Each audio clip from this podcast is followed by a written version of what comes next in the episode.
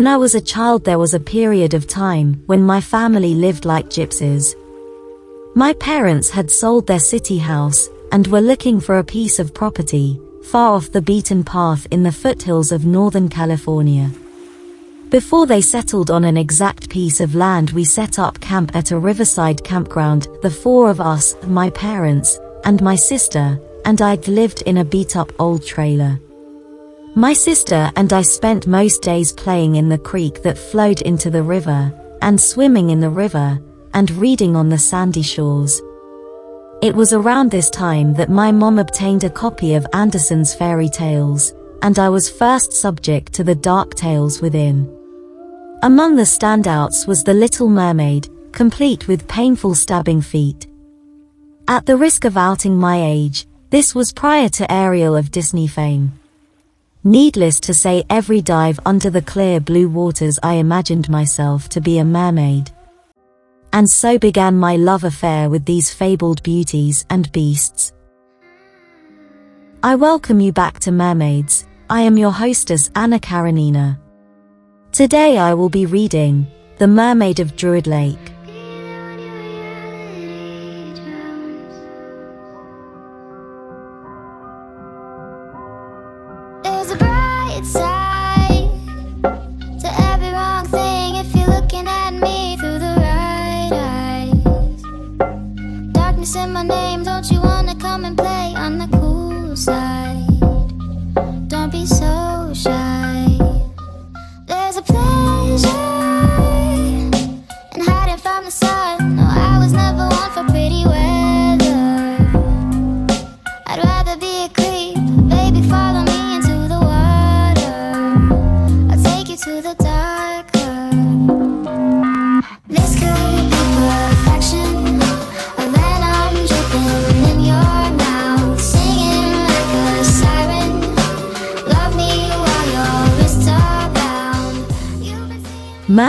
Have long been popular in the world of fiction and lore. In Charles Weathers Bump's The Mermaid of Druid Lake we are introduced to a mermaid of somewhat urban origins, she lives in a lake in a city park. Of course this story was written in 1906 so urban was perhaps a bit of a different thing. Still, what would it be like to encounter a mermaid in Central Park? What I love, and instinctively understood those hours spent underwater as a child, is the reminder that mermaids need not dwell only in the sea. There are dryads and nymphs of lakes, lagoons, rivers, and let's not forget swimming pools. The classic 1948 film Mr. Peabody, and the mermaid stars William Powell as a newly married vacationer who discovers a mermaid while out sailing and brings her home to his mansion where he stashes her in his swimming pool. It seems unlikely that he would get away with this, but true to Powell's nature he and his new wife are drunk throughout most of the movie, so maybe nobody noticed. If this plot sounds familiar, the 80s blockbuster Splash, starring Daryl Hannah was a remake of sorts, or at least loosely based on, Mr. Peabody and the Mermaid. In the vein of these movies, and perhaps an influence on them, The Mermaid of Druid Lake is a bit of a humorous tale. I don't want to spoil the story by saying too much, but there is a somewhat ridiculous scene that involves taking the mermaid for a car ride. Our fascination with mermaids has a very long history. Mermaids are one of the oldest mythological creatures. The first known story of a mermaid dates to about 1000 BC when the Assyrian goddess Atargatis, ashamed at having killed a mortal man that she loved, tried to conceal herself in a lake. When the waters failed to hide her, she turned herself into a half-woman half-fish. Mermaids have made their appearance in fiction and fairy tales, and were especially popular in island nations such as Ireland and the Caribbean. Mermaids waver between being trapped at the Little Mermaid and being dangerous, the sirens of the Odyssey, but most consistently seem to possess a certain superiority to mere mortals. In love, They are vulnerable, so often falling for gruff sailors or fishermen of human stock, or bewitching and enchanting said men to a watery demise. Here are a few additional fun facts about the fluid and the fair. Many people believe today that early explorer sightings of mermaids were manatees. Scurvy plus many days away from your lady equals a blubbery creature looking supple and bodacious. The scientific name for manatees harkens to these early beliefs. It belongs to the order Sirenian, a family Trichechidae, genus Trichechus. Today mermaids are still as popular as they ever were. Hundreds of fun waterside festivals take place across the country. Every year, Coney Island hosts a mermaid parade. This annual tradition began in 1983 and for the past several years includes an after-party for participants and parade-goers, a mermaid ball. For more than 50 years the Webster Lions Club in Rochester, New York has played host to the yearly Mermaid Festival. And in 2011 the first annual Mercon took place at the Mirage Hotel in Las Vegas, complete with mermaid performers, vendors are selling waterproof mermaid tails, adult and child sizes available, and a World Mermaid Awards. And lest you think this siren obsessed are all costumed comics you should read about the real life mermaid, Hannah Fraser. A mermaid performer by trade, this aquatic Australian is far more than a pretty piece of tail. She works tirelessly as eco-activist fighting to keep her beloved oceans clean and save her companion creatures of the deep. So before you dive into this sweet little story, you may want to grab a towel. Once you've heard this story, you will crave that feeling yourself, you'll want to swim down to the bottom of the river, imagining you are a watery woman or man who only comes up to the surface, not for air but to see who you can enchant back to your mermaidian cave below.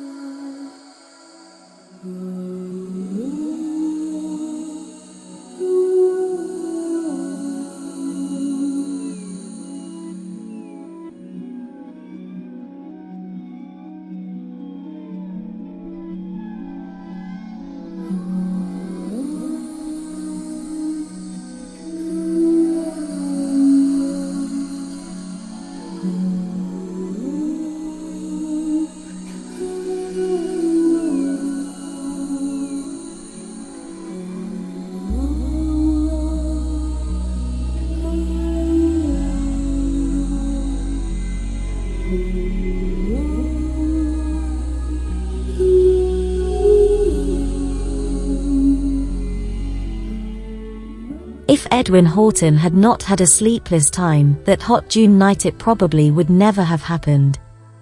As it was, after tossing and pitching on an uncomfortably warm mattress for several hours, he had dressed and left his Bolton Avenue home for a stroll in Druid Hill Park just as the dawn made itself evident. That was the beginning of the adventure. Not a soul was in sight when he reached the driveway around the big lake, and he let out to take a little vigorous exercise, breathing in the fresh air with more enjoyment than had been his for some hours. About halfway around he stopped suddenly, and rubbed his eyes to make sure he was not dreaming. For a curve in the road had brought him the knowledge that he was not alone in his appreciation of the early morning hour. Seated beside the water, on the rocks that line the lay shore, was a damsel, a rather good-looking one, as well as he could judge at the distance of a hundred yards.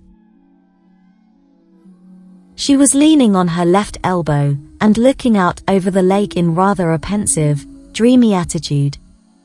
Of course, young ladies don't ordinarily get up before dawn to go out to Druid Hill Park to sit alone beside the broad sweep of city water, and Edwin naturally felt some surprise at the novelty of the sight. Besides, she was inside the high iron railing, and he wondered how she had got there. In the intensity of his interest, he slowed down his pace as he drew nearer along the roadway. Should he watch her unobserved for a while to ascertain her purpose? Should he frankly hail her and ask whether she objected to the company? Should he well, the damsel settled his doubts for him just then by discovering him. She appeared startled, and he fancied she half meant to plunge into the lake. Then she changed her mind, gave him a bewitching little smile, and raised her free hand to beckon him. Edwin needed no second invitation. The novelty of the situation was too alluring to resist. In another moment he had scaled the fence and was clambering awkwardly down the rocks. And as he came close he found her a very pretty damsel indeed, with youthful, rosy cheeks, fetching blue eyes, and long, light tresses that hung unconfined from her head down upon the sloping rocks behind her. She was smiling, and yet he thought he detected a renewed disposition to slip away from him before he had drawn too close. Then he had a shock. She was only half a woman. The other half of her was fish, scaly fish, partly submerged in the waters of the lake. He paused irresolutely. It was all right, you know, to read about mermaids in old mythologies and fairy tales. But to encounter one in this year of our Lord, so near home as Druid Lake. Oh, fudge.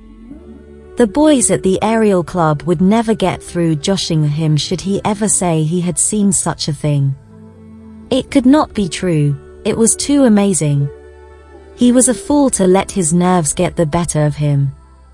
He had better cut out those visits to the river resorts, or next, he would be seeing pink elephants climbing trees. The first thing he knew he would wake up in that stuffy room at home. No, he couldn't be dreaming. There was the railing, and the lake, and the White Tower, and General Booth's home, and the Madison Avenue entrance, and the Wallace statue, and a dozen other familiar spots in a most familiar perspective. And there, too, was the damsel in flesh and blood, or rather, flesh and fish. She was the first to speak, Good morning to you, stranger. She spoke English, good, clear mother tongue.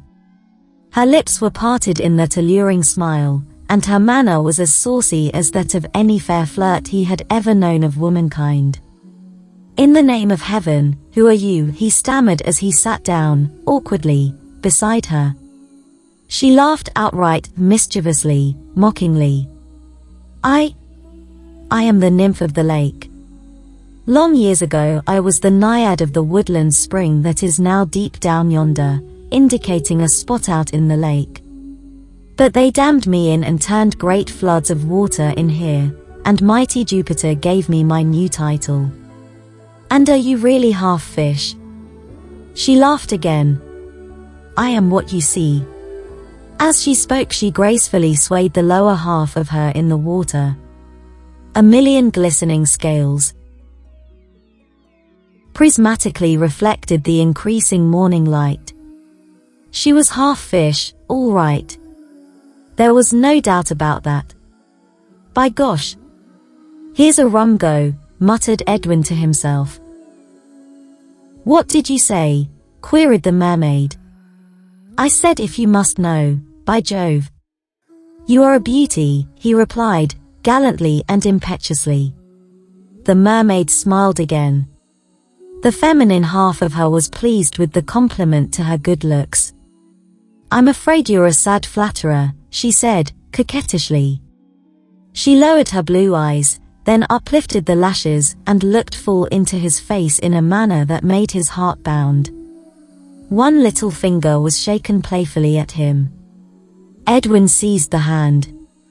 It was warm, human blood pulsated through it and as he held it his companion gave just a bit of a squeeze. A score of girls had done the same in bygone sentimental hours. But none so deftly. This is certainly an odd adventure, he remarked. Tell me, the lady of the lake, do you often sit here in this unconventional fashion with gentlemen callers? What would you give to know, she asked, teasingly. You are the first for a long, long time, she went on. Last summer there was a man in a grey uniform who saw me, but he looked so uninteresting I swam away. When are you here? he asked, earnestly. I love to sit on the bank when fair aurora makes the dawning day grow rosy, she acknowledged, but I have to flee to the depths when the full sun comes. She looked to the east. It is growing late, she added, hurriedly, I must be going. Not yet, not yet, he pleaded. Do not detain me, she cried, I must go. It means life to me. Gracefully she glided into the water at his feet. You will come tomorrow, he asked. The coquettish mood returned to her. Perhaps, she said, as with long strokes she headed for the center of the lake. Edwin watched intently until she had gone a hundred yards and more. Then she ceased swimming, kissed her hand to him, and dived under the surface as the single word farewell floated over the water. It seems superfluous to remark that he was in a trance that day. His father, at the breakfast table, jovially prodded him about being late, until he barely caught himself on the verge of telling his queer secret. And so absent-minded was he at the office, that he found he had entered the account of a prosaic old firm, as a mermaid and nymph. Long before four, early morning hours, the next day he was at the lake. The waning moon was still in the west, and there were few signs of the coming day. For half an hour he kept his vigil alone, and had almost begun to think his piscatorial charmer was not coming. Then suddenly he espied her out in the lake, swimming toward him. When about fifty yards offshore she hailed him jovially, and bade him go around to the White Tower. As he moved along the driveway she kept him company, maintaining the pace with graceful, tireless strokes and occasionally coming nearer to exchange a remark. What made you change the trysting place? he asked. Love of change, I suppose, she replied. A water nymph does not get much chance at novelty. The half hour they spent upon the water's edge was largely one of a sentimental banter between merry maid and enamored man, in which Edwin concluded that his charmer could give cards to the jolliest little, jollier, in Baltimore. She asked him about his past and present girlfriends and pouted deliciously when he frankly acknowledged them. Finally, they parted, she promising to appear the next morning. The third meeting started a chain of events. They were comfortably chatting on the rocks when Edwin heard the chug-chug of an automobile. The mermaid clutched his arm in alarm. What are those horrid things? she naively remarked. They often make such an awful fuss I can hear them down in my cozy corner. Edwin's reply was suspended while the machine passed them. The two men who were in it craned their necks most industriously at the sight of a pair of lovers out so early and seated in such an unusual spot for sentimental couples. When he turned to make the explanations she had asked, he found it a harder task than he had imagined. Her knowledge of human inventions, of worldly means of locomotion, was not extensive, and he had to begin with the ABC of it and go through a course in elementary mechanics. After the 42nd paragraph of instructions, the damsel clapped her hands gleefully and cried, It would be great fun to take a trip in one. It is great fun, declared Edwin, for a moment forgetting to whom he was talking. But then I couldn't do it, she exclaimed in disappointment. I couldn't leave the lake. The unshed tears in her eyes made him ardent. You could do it if you are willing, he avowed, earnestly.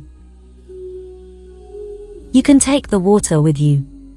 Visions of a tank lady in the greatest circus on earth became to him. You are fooling me, murmured the mermaid. And she pouted. Edwin rose to the occasion. I am not fooling, he protested. It would not be difficult to put a tank of water in the machine for you to put your he was going to say feet, but he ended his sentence, stumblingly, your other half in. In her joy, the lady of the lake took his cheeks in her hands and gave him an impulsive kiss. You are the loveliest being on earth, she said, enthusiastically. That settled it. The rest of the conversation that morning was about automobiles, and when they parted it was with a definite assurance on his part that Edwin would be on hand the next morning with a motor car suitably equipped for her use. It was only when he had gotten away that he realized the ridiculous side of the job he had undertaken. He could get an automobile all right. Tom Reese was a good friend, and a willing one, and his car had a tonneau capacious enough to accommodate the ex-Naiad, and her movable pool. But he would have to tell Tom the whole peculiar adventure to get him to take his auto out at such an unearthly hour. He'll think me clean daft when I unfold it to him, said Edwin to himself. And Tom did, too. He laughed loud and long when Edwin chose what he thought to be a propitious moment, and began his confession. What are you stuffing me with? Tom demanded, with tears in his eyes. Edwin renewed his explanations, only to bring on another explosion. You'll be the death of me yet, old fellow, asserted Tom. You'd better cut out those absinthes, Edwin added details most earnestly. You're crazy, boy, was the only reply he got. He grew angry and hurt. Now, Tom Reese, he demanded, have I ever failed you when you wanted my help? Tom apologized and began to study Edwin with intentness. Look here, Edwin Horton, he said, if there is any such girl at Druid Lake as you describe, she's a fake and she's got you strong mightily.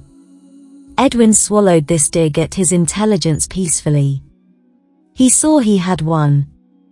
All I ask, Tom, he rejoined, is that you will take me out in the car and see for yourself. Tom gave him his hand. I'm from Missouri, and you'll have to show me, he chuckled. A washtub from Mrs. Reese's cellar was requisitioned at 3 in the morning hours for use as a tank. After it had been lifted into the tonneau a hose supplied the needed water. Climb into the water wagon, ordered Tom, and he threw on the lever and spun out to Druid Hill Park. The day was still in the embryo when the lake tower was reached. But the nymph was there.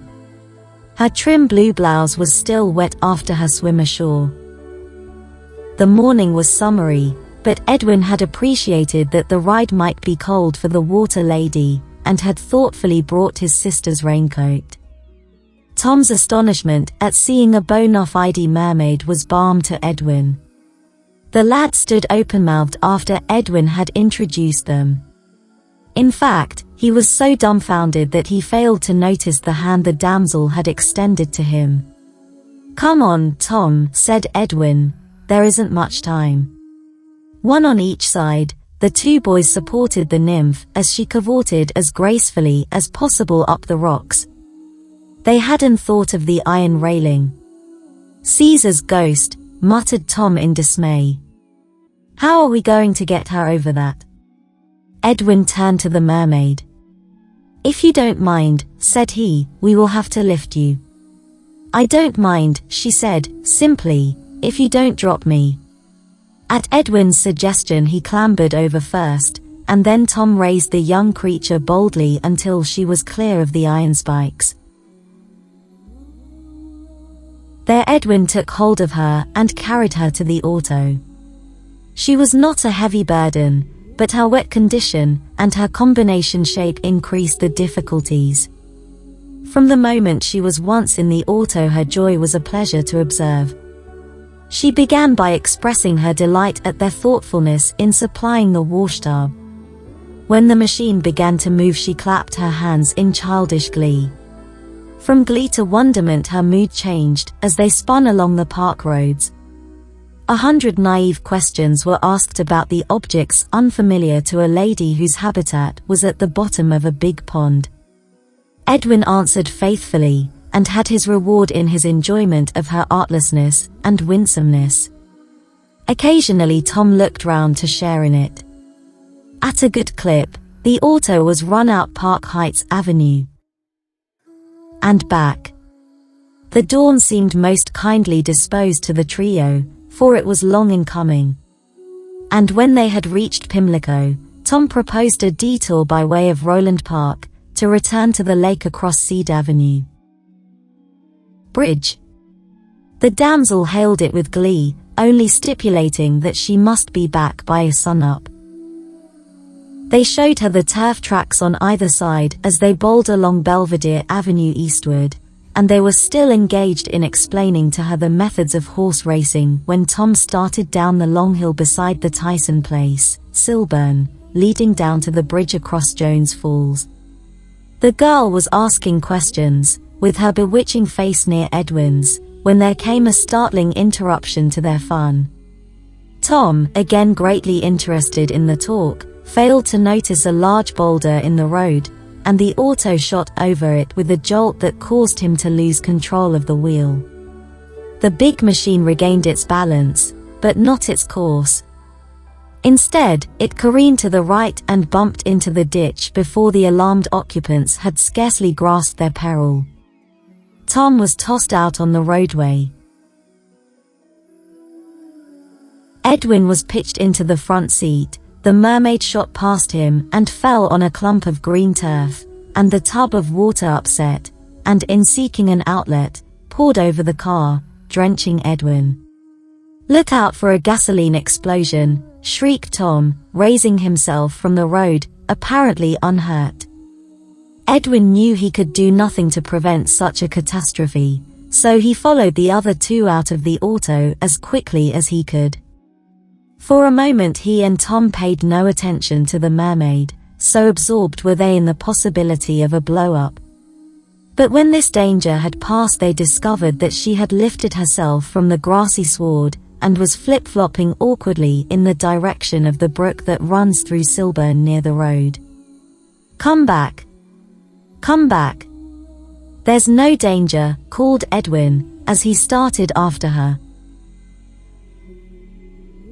The damsel paid no heed. She was intent on getting to that stream of running water.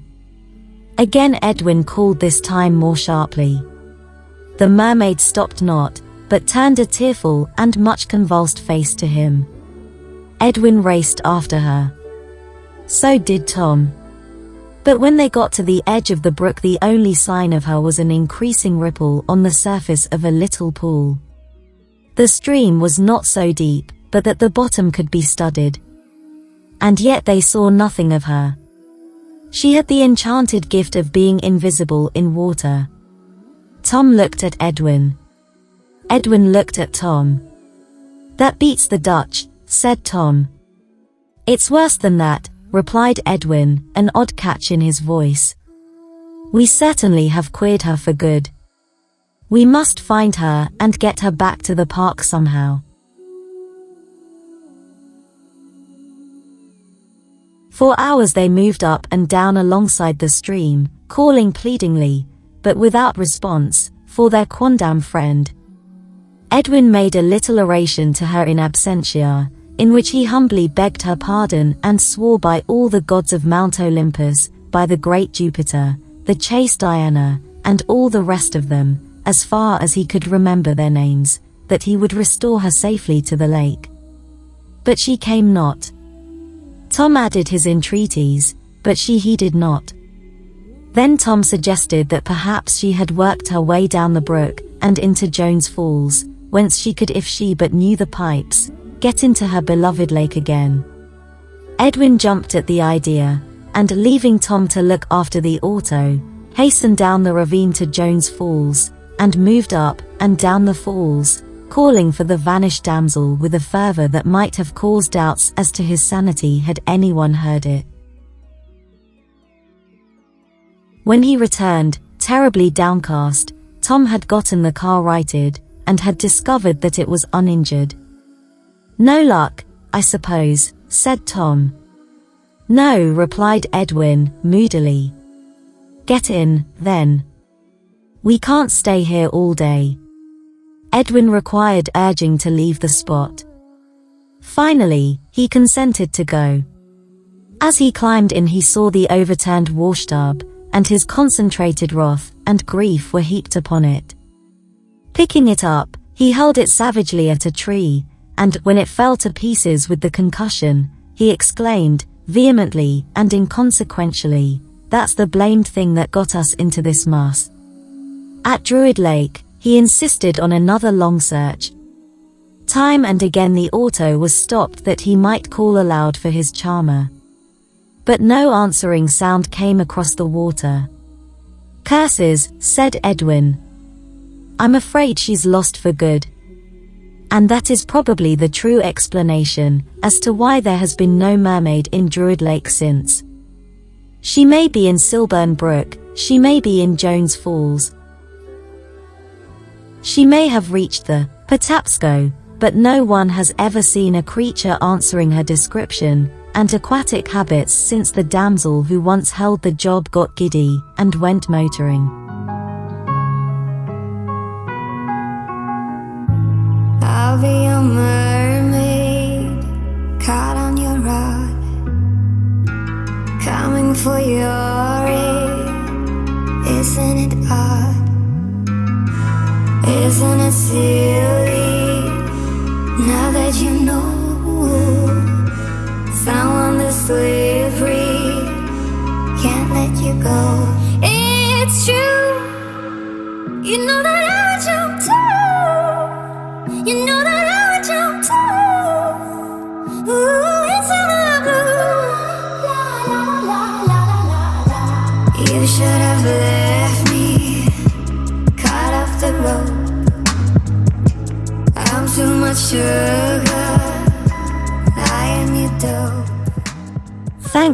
Spending time with me today.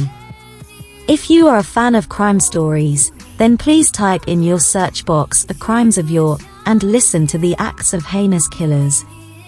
Also follow me on Weird Tales of Strange Creatures. From its roots in cryptozoology, this genre features bizarre, fantastical, and often terrifying tales of mythical and legendary creatures.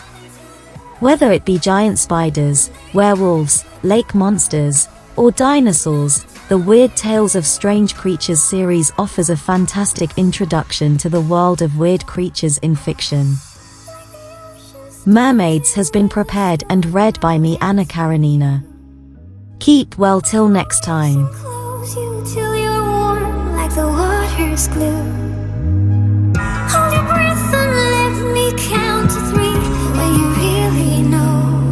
right.